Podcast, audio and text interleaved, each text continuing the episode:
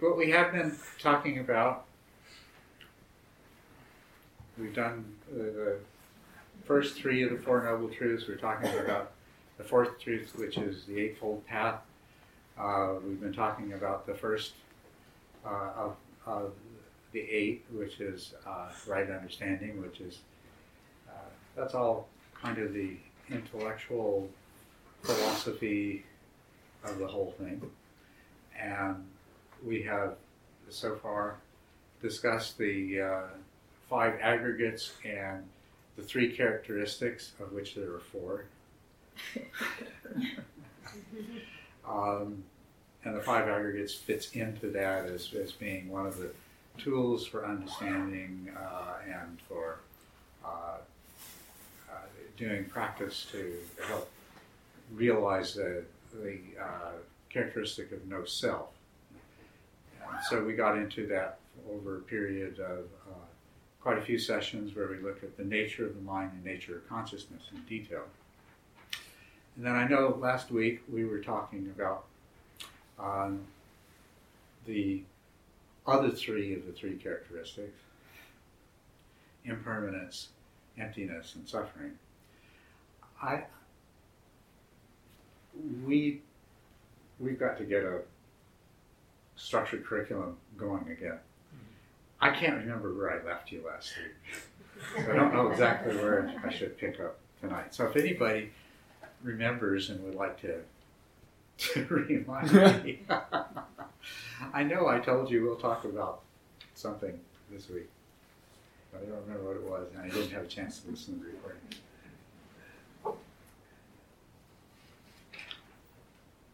Of course, the good thing is if nobody remembers, nobody will know that I. well, they'll know because I told you. I could be wrong, Mhm. but I'm thinking that might have been something with dukkha, because I felt like you were t- talking quite a bit about impermanence and emptiness, Yeah. right, and kind of like implications for no self. But I don't feel like we really got much into the you know dissatisfaction and suffering that results Okay. from those yeah. understandings. And I don't know if that's what it was that you said you were going to talk about, or that's just what you could talk about. We had a little bit into it. Did we? You ended with that with, with uh, mentioning of satisfactoriness and suffering, but I think that was Mhm. that was the end. Okay. Not, not Okay, so, so I, I think that makes sense that that's what will be the focus of our discussion tonight. And so maybe as a lead-in, I'll just do a, a recap of, of impermanence, emptiness, and no I- self. I can remind maybe a little better if you don't mind. Sure. We was talking about uh, emptiness, and we was talking emptiness doesn't mean you empty yourself or something. You you empty of you empty yourself from attachment or I remember that we was talking. You empty yourself from something inside, but it doesn't mean you empty like you empty inside completely. Also attachment. We was talking about Mhm. attachments which make us suffer Yeah. and also in, impermanence. Okay. Well, I think what would be helpful is to do a bit of recap on impermanence, emptiness, and no self, as just as a lead-in to talking about this characteristic suffering. Because, uh, so usually referred to as the three characteristics: impermanence, no self, and suffering. And where emptiness comes in is that emptiness is really a, a later concept that incorporated the meaning of impermanence and no self uh, uh, and ties them together in, in much more strongly. Um, the important thing about impermanence, emptiness, and no self is there are descriptions of the way things are as opposed to the way that we think they are. And so, as characteristics, they are characteristics of how we perceive reality and how we perceive ourselves. Uh, and the the fact that it, it that these perceptions are delusions they, that they are rooted in a uh, ignorance of the truth, ig- ignorance of the true nature of things. And so, um, suffering, on the other hand, dukkha, unsatisfactoriness, is different than these because it is it is a characteristic of our human existence that is derived from our mistaken way of understanding these things. So it is our delusion that is actually causing our suffering and unsatisfactoriness.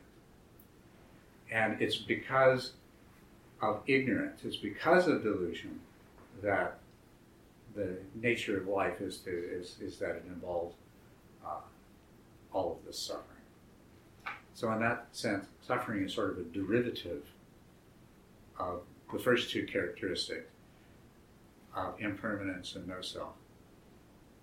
And emptiness is kind of an elaboration of impermanence and elaborate, elaboration and, and recapitulation of impermanence and no self. So before we get to the dukkha, let's just remind ourselves what it is, where, where in our ignorance lies. We think we are a separate entity called the self. And both impermanence and no self are talking about this perception of entityness, which is also say to say perception of separation. So we perceive ourself as something that is separate from everything that's not self. But that, that's basic duality of, of existence is there's, there's me and then there's everything that's not me. And then we extend that, we look at everything that's not me, and our mind divides it up into all these separate entities. And just as we regard me as separate and self existent, we regard all these things that we see as separate and self existent. And just as we believe that I have a particular nature, who I am, uh, that allows me to talk about things like, or ask questions like, what happens to me when my body dies? What happens, what happens to me in the future? Where did I come from? And things like that. So we, we, we see ourselves as having a particular nature and we see ourselves as being self existent. Then we project that onto everything else and we see other individual people as self existent and we see them as having a particular self nature by which we distinguish one from the other. And then we go further and we see the world's made of all these different objects, and you're made of different parts your arms, your legs, your head, so forth, your, your good personality characteristics, and the one I don't like.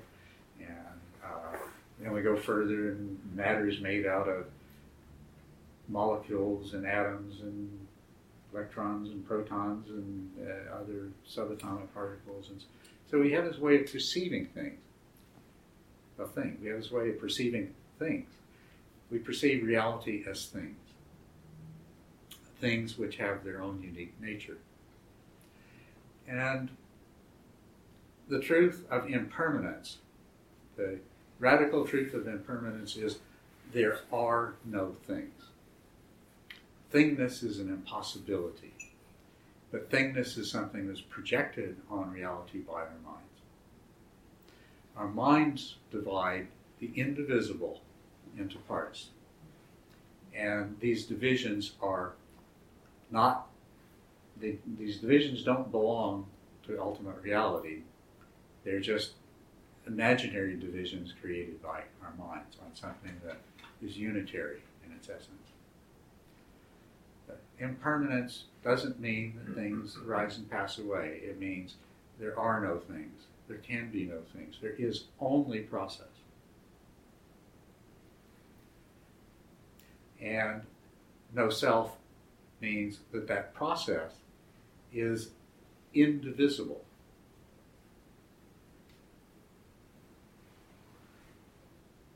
It has this unity. No self means that just as the universe of apparent things doesn't have self existence as things, and all these things don't have self nature, the same is true of me. I'm not separate. There is no self. I am not the thing that I think I am. And I don't have some unique self nature makes me me and sets me apart from everything else that's not me. So that's that's the ignorance that we're talking about, the ignorance that we come from. Now the idea of emptiness ties this together because emptiness is defined in terms of two things.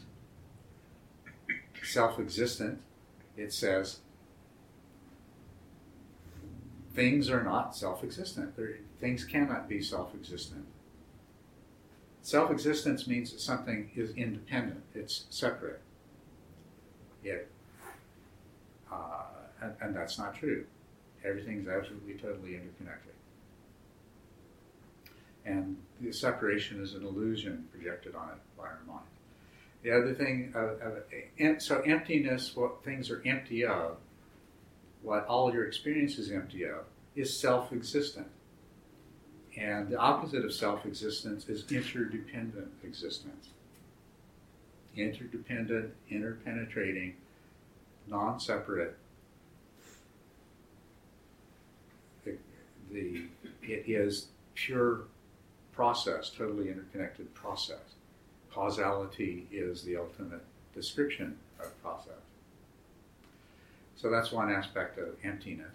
And the other aspect of emptiness is that the self nature is not real. That when the mind divides the universe up and we look at an object, it has particular qualities. It's this color, this shape, has this hardness or softness, uh, so on and so forth. That there isn't an entity with those properties, but rather mind is dividing an indivisible whole so that it can have the experience of seeing a separate object with those colors, shapes, and so on and so forth. It's yanking it out of uh, something that doesn't inherently have a self nature. So emptiness is no self nature and not self existent because both the appearance of separateness and both the appearance of a unique, unique nature are just a game the mind plays. Takes reality. So, in terms of emptiness, meaning that we're not empty, well, emptiness is not denying our apparent personhood. Because when the mind divides the world up into me and the rest of you, that appearance is real at its own level. It's just not ultimately real. It's real because as long as I feel like I'm separate from you, then we're going to have problems because I'm going to be struggling with you to get what I want keep from not getting what I don't want. And as a result of that, I experience suffering. So, the sense in which you as a person are real is that the mind seeing you the way it does causes suffering. So, in other words, suffering suffering is purely the result of the mind seeing things in a way that's not true. Does that make sense? Exactly. Not yeah. really. It does make sense, but it's very hard to understand. So well, it's kind of not really. Yeah, it, uh, what's hard to understand is we have all of these other ideas that it's in conflict with, right. and you know that that we we are so used to seeing things in that way that they just they go head on and they just they don't they don't fit mm-hmm. and it's actually really easy to understand once you can let go of the mistaken notions that are, are making it difficult But yes, there's some work in that, and that doesn't happen doesn't happen quickly. Well, I, I wonder again about the practical side. I mean, we still have to function in this so called reality, and even when we know or learn this is all illusion and, and ignorance, we still have a perception we need to find a common Exactly. ground. So, on some level, we perpetuate this illusion by function in this society, right? But we still need to function. So, I wonder what Buddhism says to that, you know? Well, uh, okay, that's a very important question. What what Buddhism says is that the reason this delusion exists is for the sake of the function. This delusion allows us to function. Okay? so we play that. Yes. Okay. The delusion exists because it allows us to function. If we put it in just simple everyday terms, people survive and succeed in life because they believe they are separate and because they are compelled to pursue the things that they desire and to, they're compelled to avoid the things that cause them suffering or harm. So this delusion exists because this delusion is what creates this whole world. In familiar terms, it's very simple. I mean, have you ever asked yourself, what is the point of life? All of this struggle, all of the suffering, for what? So that we can have some kids and raise them up? So that they can suffer and struggle? Mm-hmm. For what? Because they're going to get sick and die too. So they can make me some grandchildren that'll also get to suffer and die. And that's right. This the purpose of life is to perpetuate life. and to succeed in the perpetuation of life, we have been endowed with this delusion. So, why does this delusion exist? To perpetuate life, to perpetuate the endless cycle of birth, struggle, suffering, and death. Beings will continue to be born, to struggle, to suffer, and die because we have this, simply because we have this built in tendency, you know, nobody tricked you after you were born into seeing everything the way you do. Unfortunately, even before you left the womb, you were already programmed to experience this delusion. So, the purpose of the delusion is the perpetuation of the cycle of birth and death of life. The delusion, its, its purpose isn't to cause suffering, but that's the side effect of it. We suffer because we are born with this delusion.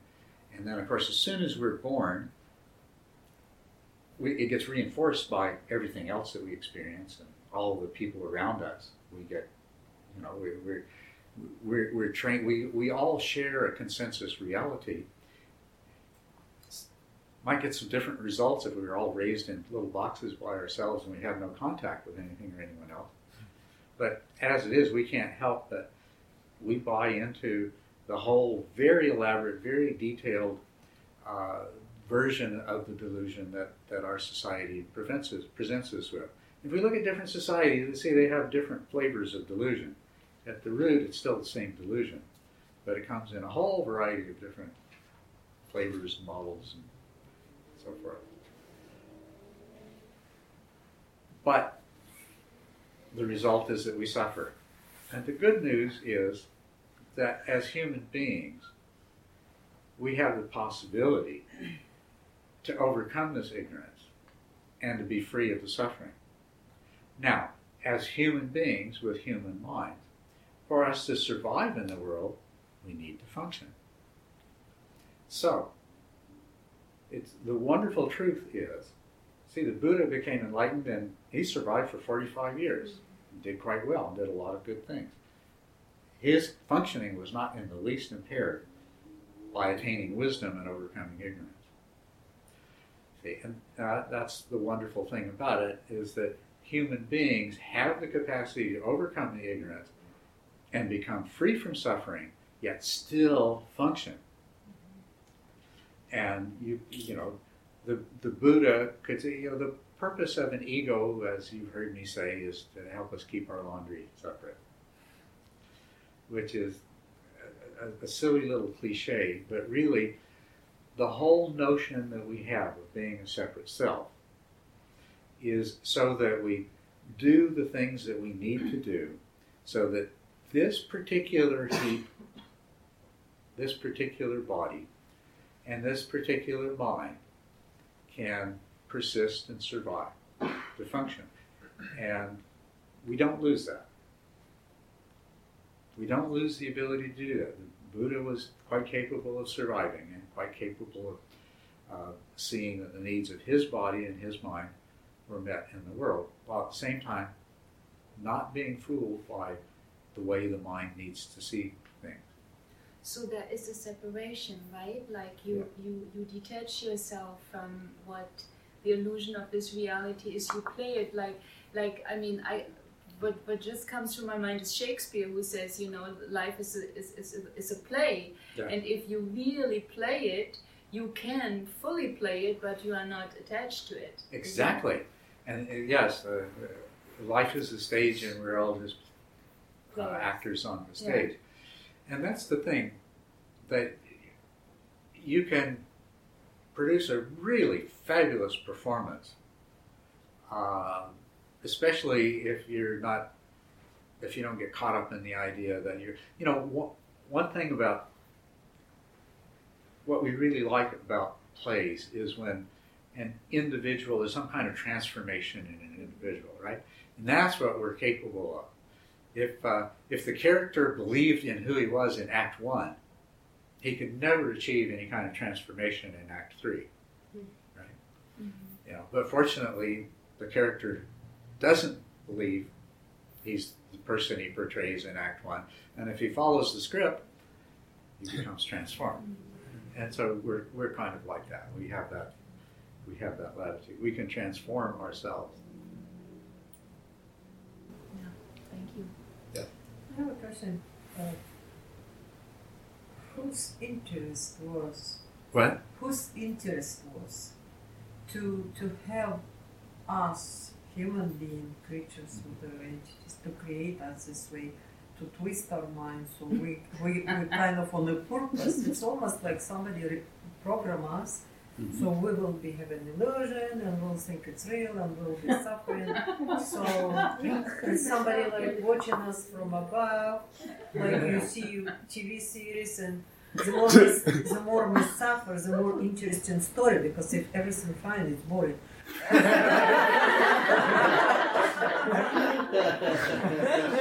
You laugh, that's not funny. But, So you, you me- express it so well. so to me, we go back to God, Creator, well, see, that's exactly what and why He did this. What's the purpose, if it is true? the whole reason that we think that there, that we come up with the idea of God is we're trying to explain this. Uh-huh. And the way we, we, the way that we see things, we take, we take the indivisible reality and we divide it up into pieces. And so the mind automatically wants to lop off a chunk of reality and say, okay, this is, this is God. This is the who that decided that we had to go through all this. And part of emptiness is to say that, that, uh, that's not possible. A God would have to be separate and self existent and have a self nature. And if such a thing existed, it, it, you know, really, you could argue logically, it couldn't really interact with the rest of the world anyway. The deeper truth is that there is one thing that has these special qualities of self existence and self nature.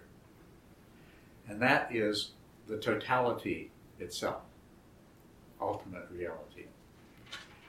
Uh, so when you understand that, you end up saying things like, well, God is everything, everything is God, God is in everything. I come from God. And what I'm trying to do is go back to God. And you are God, and every one of us is God, and we're trying to go back to God. But we're not ever separate from God because there is no the reality that we're talking about and putting the label God on that created us, that quote decided that we should be like we are. That reality is indivisible. And it's only your mind that makes it into something separate. Okay?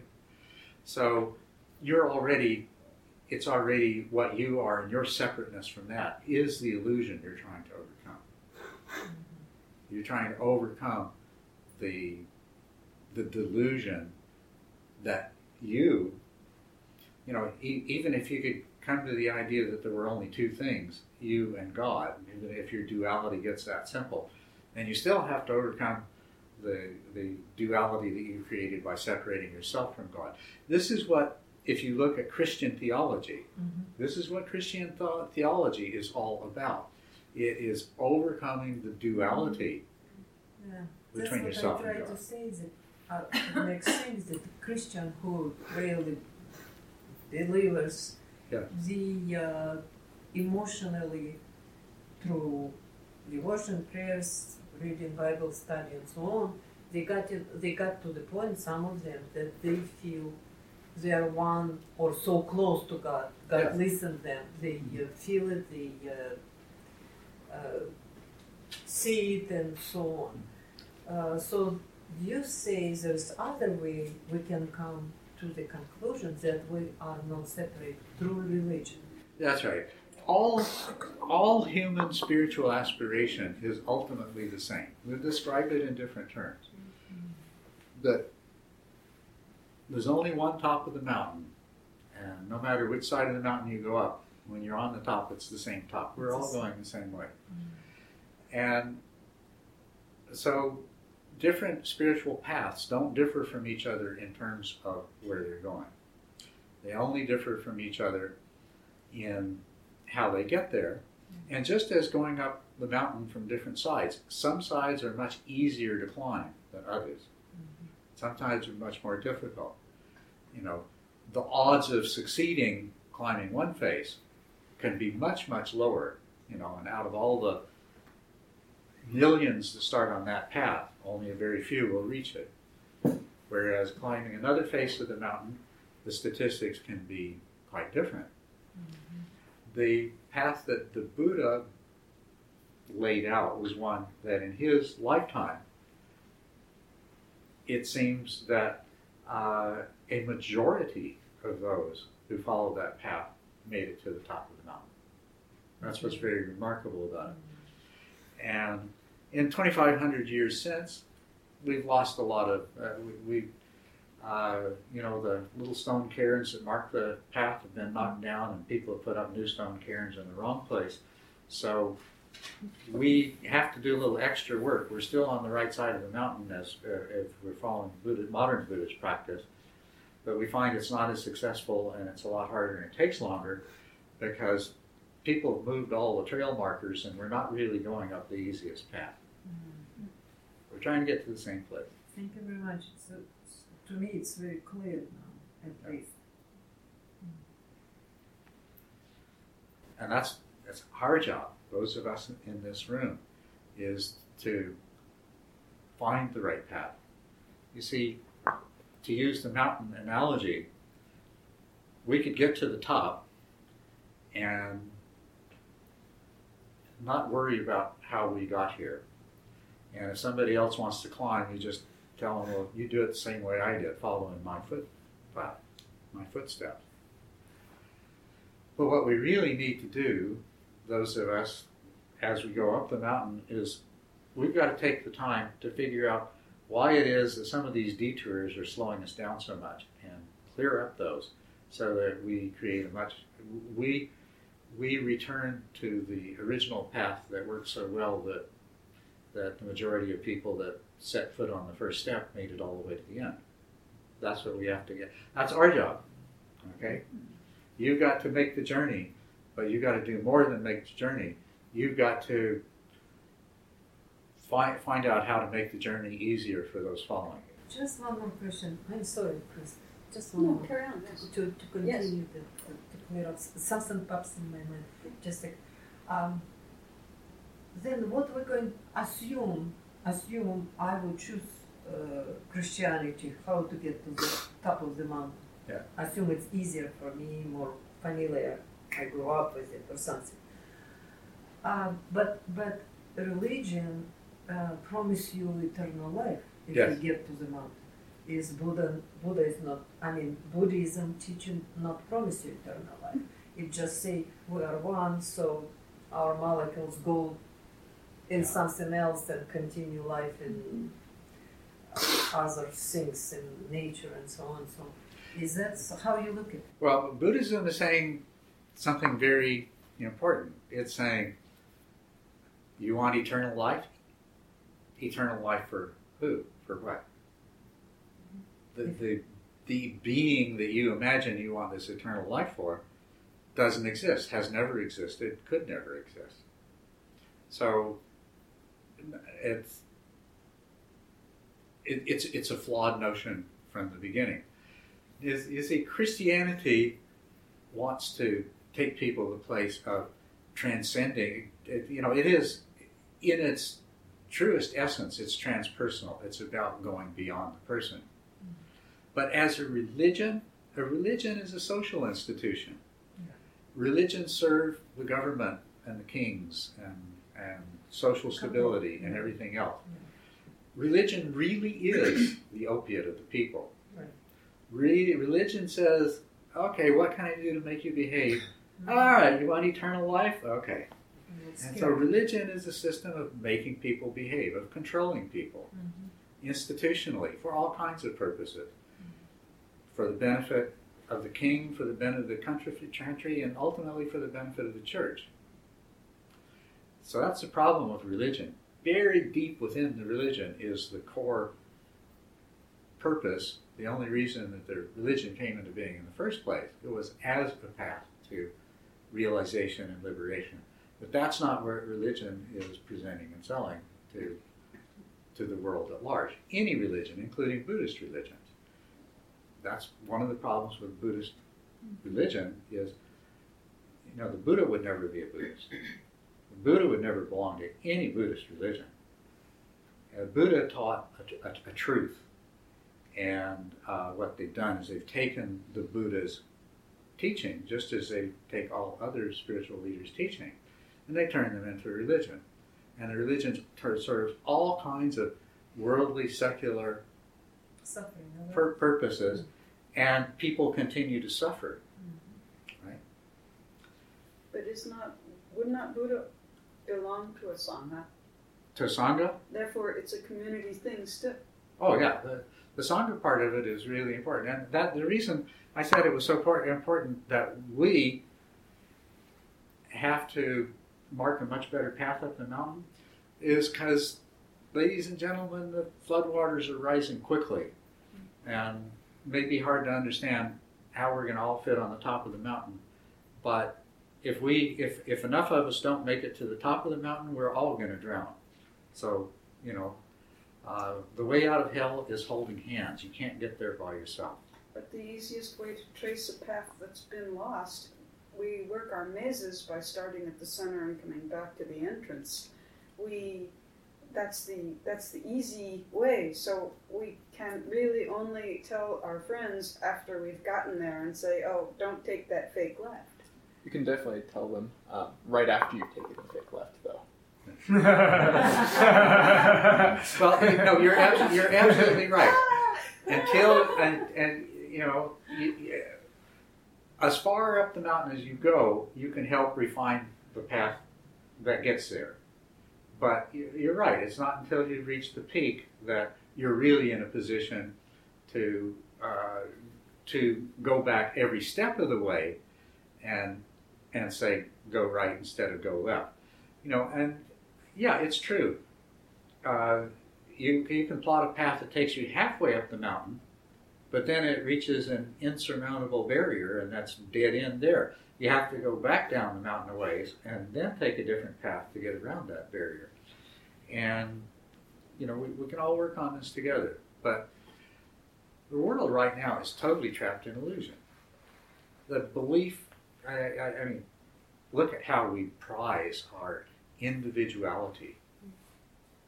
Separateness is so important.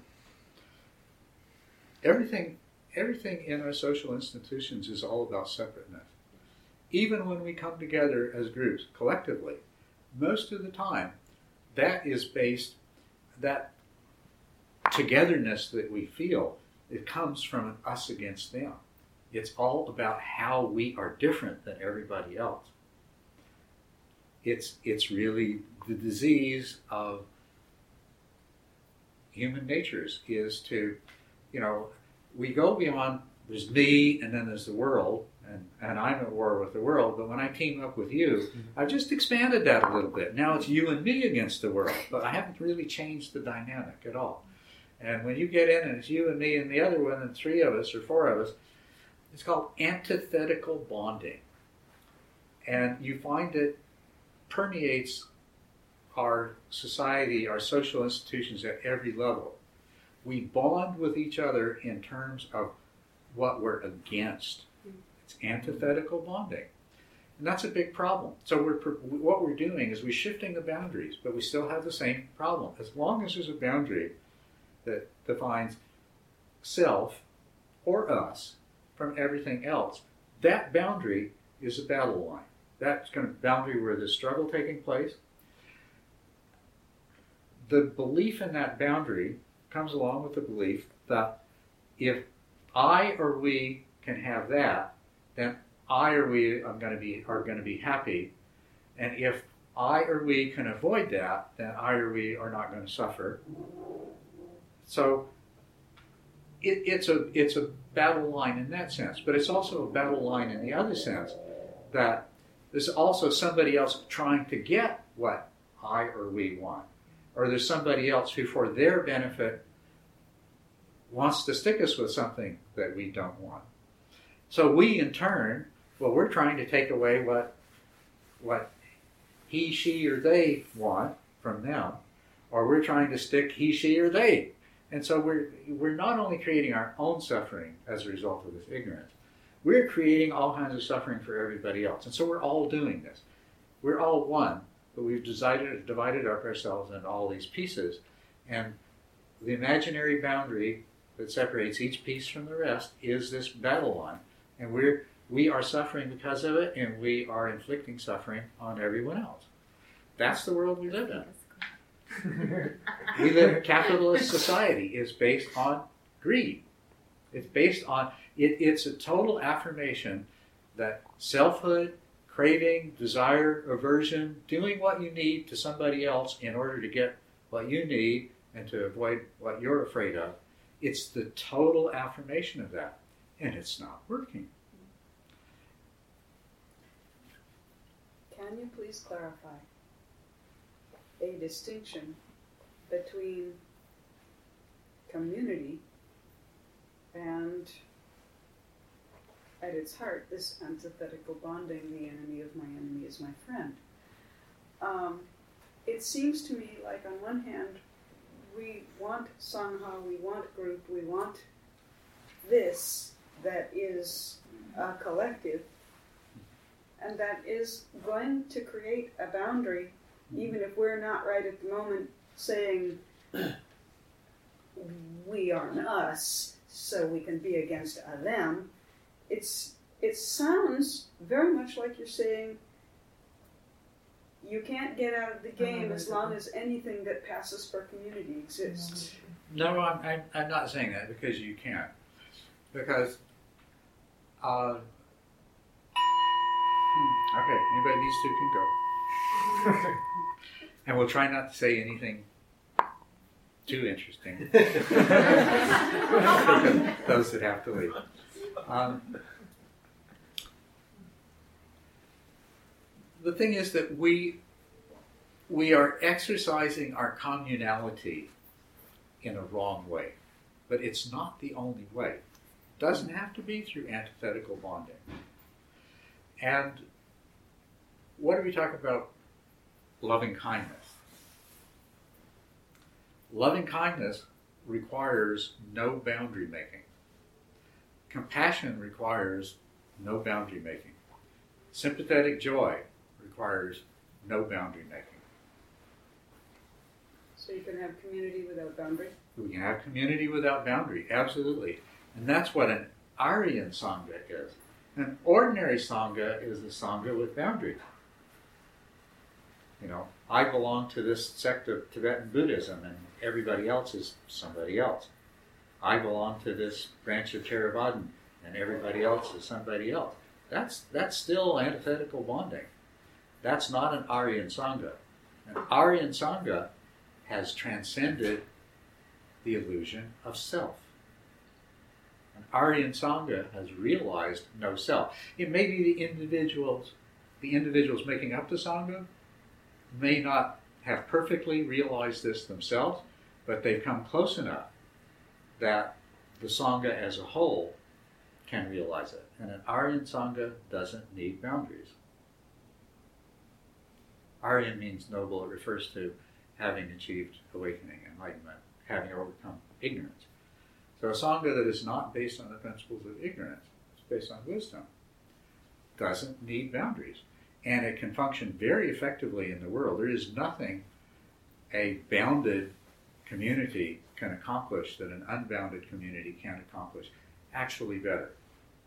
But look at what's required to make that happen is we need we need to be a community that understands this and that puts this understanding into action. Right? And if we are a part of a community that can do that, then we have we have created our own teacher. To the extent that we haven't fully realized that ourselves, the Sangha that we belong to is is our guide. And it can help to bring us up. The, the putting into practice of this Arya Sangha is, is um, it's a quandary to me. Yeah. And I'm thinking, I'm thinking of particular social issues, and I'm thinking the one that comes up right now is gun control.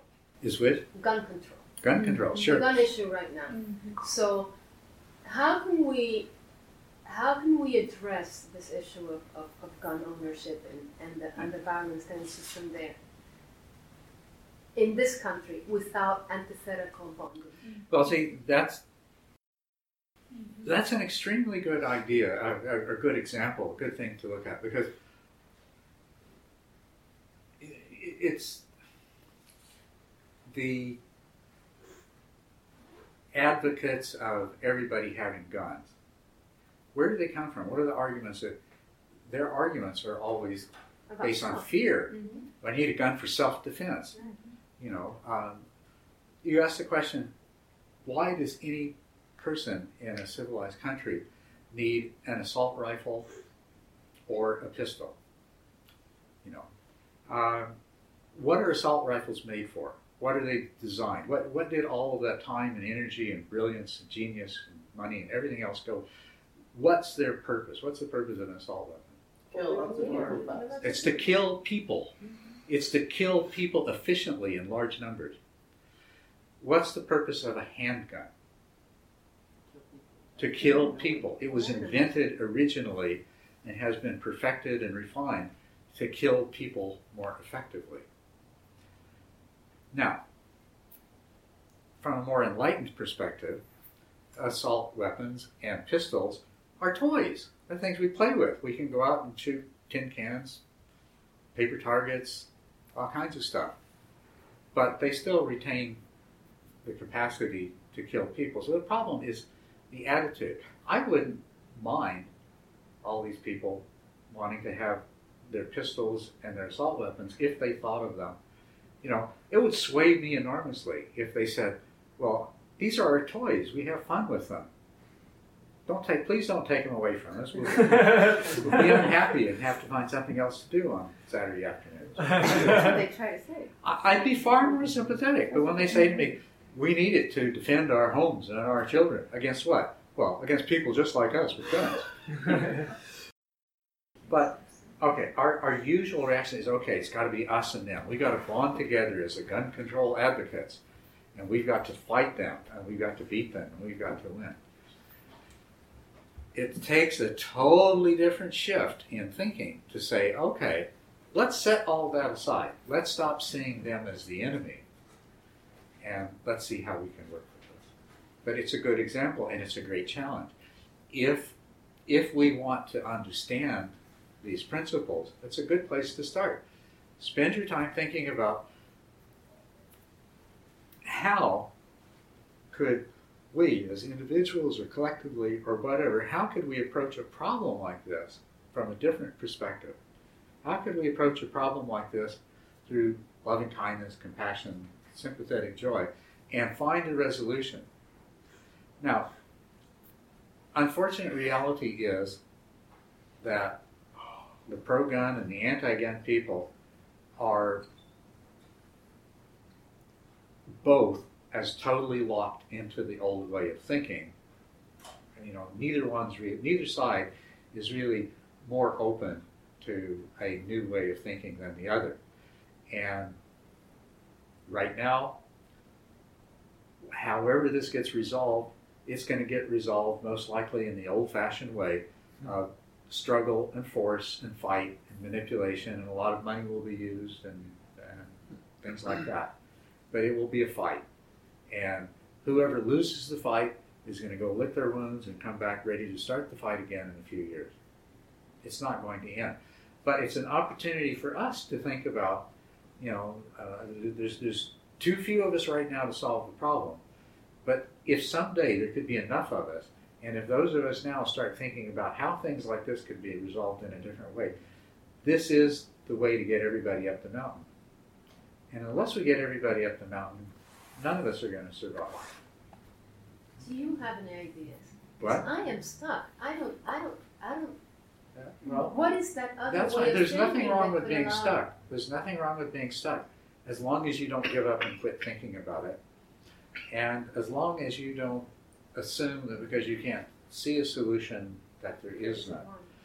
if you if on the basis of all of your other experience and what you've learned and your practice and everything else if you in your heart believe that there must be a solution that lies in the direction of loving kindness and compassion and sympathetic joy rather than struggle and force aggression if you believe that in your heart on the basis of other things that you've seen then allow that to keep keep it cooking in your mind. And you know even if you realize what the solution would or could be chances are you're not going to solve the present conflict yourself. You're not going to make every but the point is that if you can see a resolution in a social issue like this that's going to transfer over to how you resolve all those other conflicts in your life that you also tend to approach from the same confrontational me versus them or us versus them approach. It's a way, it's a, put it this way, contemplating how this could be resolved is a practice that can help you understand at a deeper level and validate for yourself whether there's any possibility in this or is this, this is all just a pipe dream. If it is just a pipe dream, then it means that between nuclear war and overpopulation and global warming and uh, the growing exploitation of people for the sake of uh, large numbers of people for the sake of few, all kinds of new diseases appearing and things like that. If it is pipe dream, we're all washed up. Not that that's necessarily so bad. I don't mind. I'm going to die anyway. So. but, uh, geez, lo- as long as I'm here, if there's anything I can do uh, that points us in the right direction, so much the better. But Beatrice was asking about a pra- practical advice um, or a way of dealing with what's right now. So for me, it's almost like a double standard. Like we we we think in a di- we start to think in a different way, but we still have to act right now, and the boundaries are clear with this right now. The boundaries are set, but we are still working intentionally, maybe on a solution in the future. So it's almost a double double standard I how don't- to I don't deal see- with those things. I don't see why you think so. I mean, certainly, I, I, I gather Beatrice is against uh, all these weapons. If she finds herself in a situation where there's something she could do, like cast a vote one way or the other, or, or do anything else, sign a petition, whatever, then obviously she should do it. Mhm. And but at the same time, I mean, at, at, at the very same time, there's this thinking: is there a way that. Love, rather than anger, could resolve this problem? Yes. So it's not a double standard. It's um, you know, when the house is on fire, you've got to do whatever you can do Yeah. in, in the moment. But that doesn't mean that there isn't a better possibility. Yeah, the word is wrong, double standard. You answered that. You still act, but you, ha- Yeah. you your intentions start to change in how to approach that as a problem, right? That's right. And you try to restrain yourself from doing the thing of uh, screaming in the face of some Yeah. gun gun lover. Yeah. And Um, get a gun too. In, in other words, when you're listening, when you're listening to one of these people uh, on the television or in person or something like that, if you can reach inside yourself and try to find, okay, how can I see myself in them, and how can I see them in myself? You know, how can I see? Because what your mind wants to do is, first of all, it makes a separation really clear. There's me and there's them, and then it begins to demonize them. It removes their humanity. It it turns them into monsters. And haven't you already had that happen? You know, you listen to what's his name, LaPierre, and you say, oh, right. It's really hard to look at him and see him Who's not here? as a person just like you. Oh, oh, okay. Got it. But the way to make progress is to be able to see all these people as someone just like you. Because as long as as long as you're letting your delusion rule your mind, uh, you're going to make very limited progress. Okay, so I'm gonna toss a live one in here now. I'm I'm one of these people. I'm one of them, or at least I have been. And I I lived for many years inside that culture. And it made sense at the time, just as now living in this culture makes equal sense to me.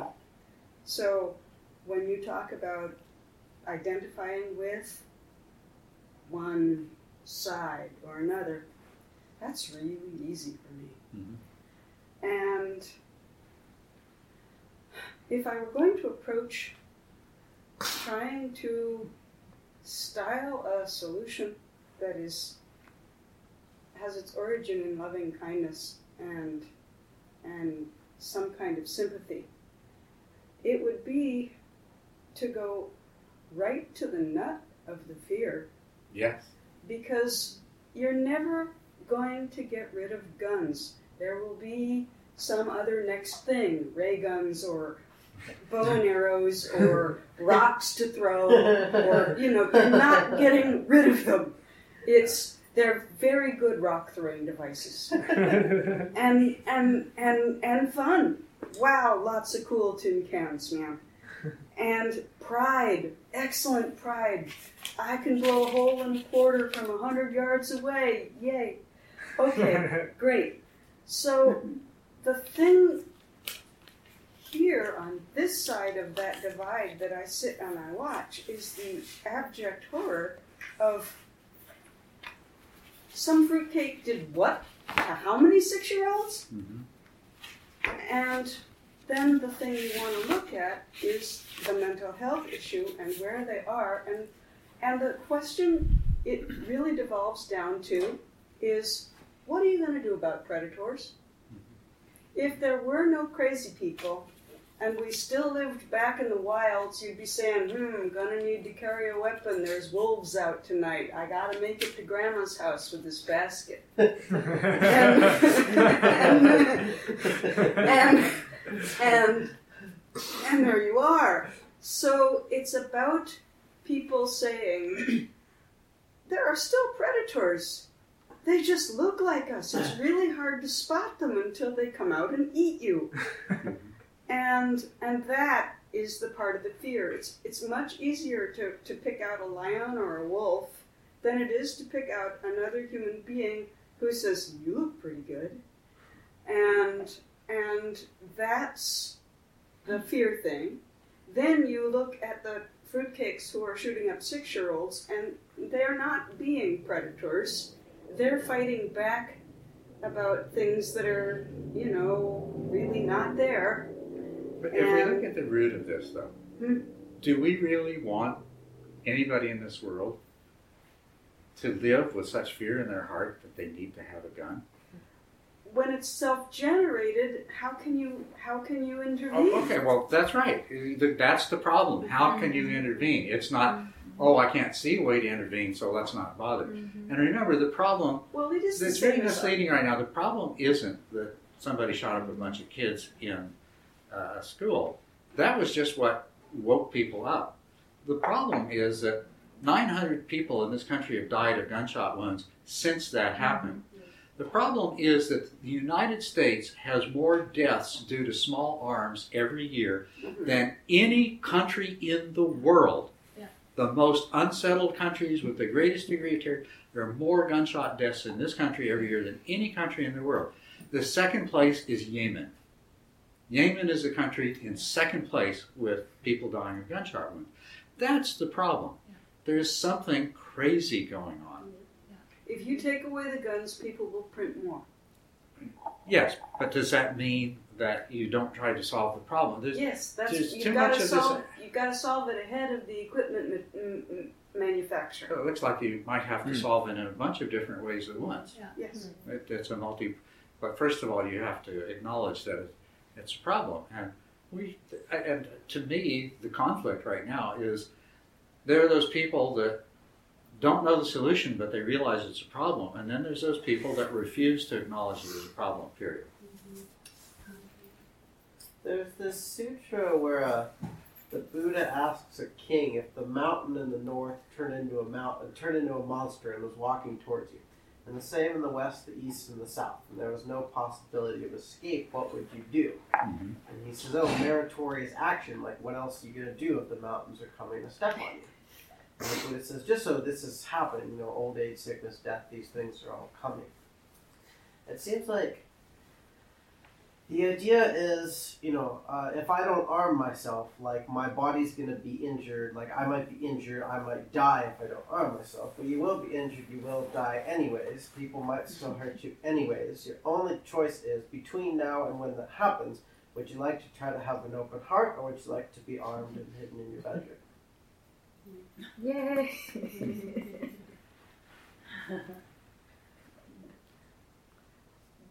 The distinction from the other side being, though, living with an open heart and stepping blindly into traffic. Gonna do that, or gonna look, see which road coming. You can put off death for a little while. So I guess if looking for traffic was to sort of uh, close your heart off and sort of ruin your life in society, then like maybe better to get hit by a car every now and then. Well, one of the problems with Buddhism in the world is there's been too much of this, well, that's just the way the world is. You can't do anything about it anyway, so forget it. We'll just go off in our cave and meditate and mm-hmm. get enlightened. Cool. And you know, you you if if you do that, you're you're not going to reach a very advanced. You're, you're not going to overcome mm-hmm. That much of your ignorance. You're not going to reach very a, a very high stage of awakening. It's absolutely impossible for you to hold that mode of thinking. Yet, most Buddhists hold this mode of thinking, which is part of the reason that most Buddhists. I mean, the Buddha himself, he was a he was a real social activist. He stirred the pot up all the time. He broke all of the rules. He's a troublemaker. And yeah, he was a real shit disturber. And if you're going to practice seriously, you can't you can't abandon the rest of the world. Social activism of some form is essential, and social activism can take many forms. But Buddhist social activism has got to be a much more sophisticated form than than uh, most of the social activism that's going on. But you can't you can't practice in isolation. You've got to acknowledge these problems. You, you've got to own them. They're yours. You're them. And So, so what you're saying is that transformation, the, the approach to this kind of thing would be that moment that when in the morning you read the paper and you hear about a statement made by LaPierre, you know, Yeah. an NRA individual, and you're horrified, Yeah. right? And the anger begins to rise. Then to to try to to try to see the fear in that person, to try to identify with that human that's right. that vulnerable, uh, trembling place in that person that leads them to think this way. That's right. That's right. And that is the path of the layperson in this world. You've got to read the newspaper.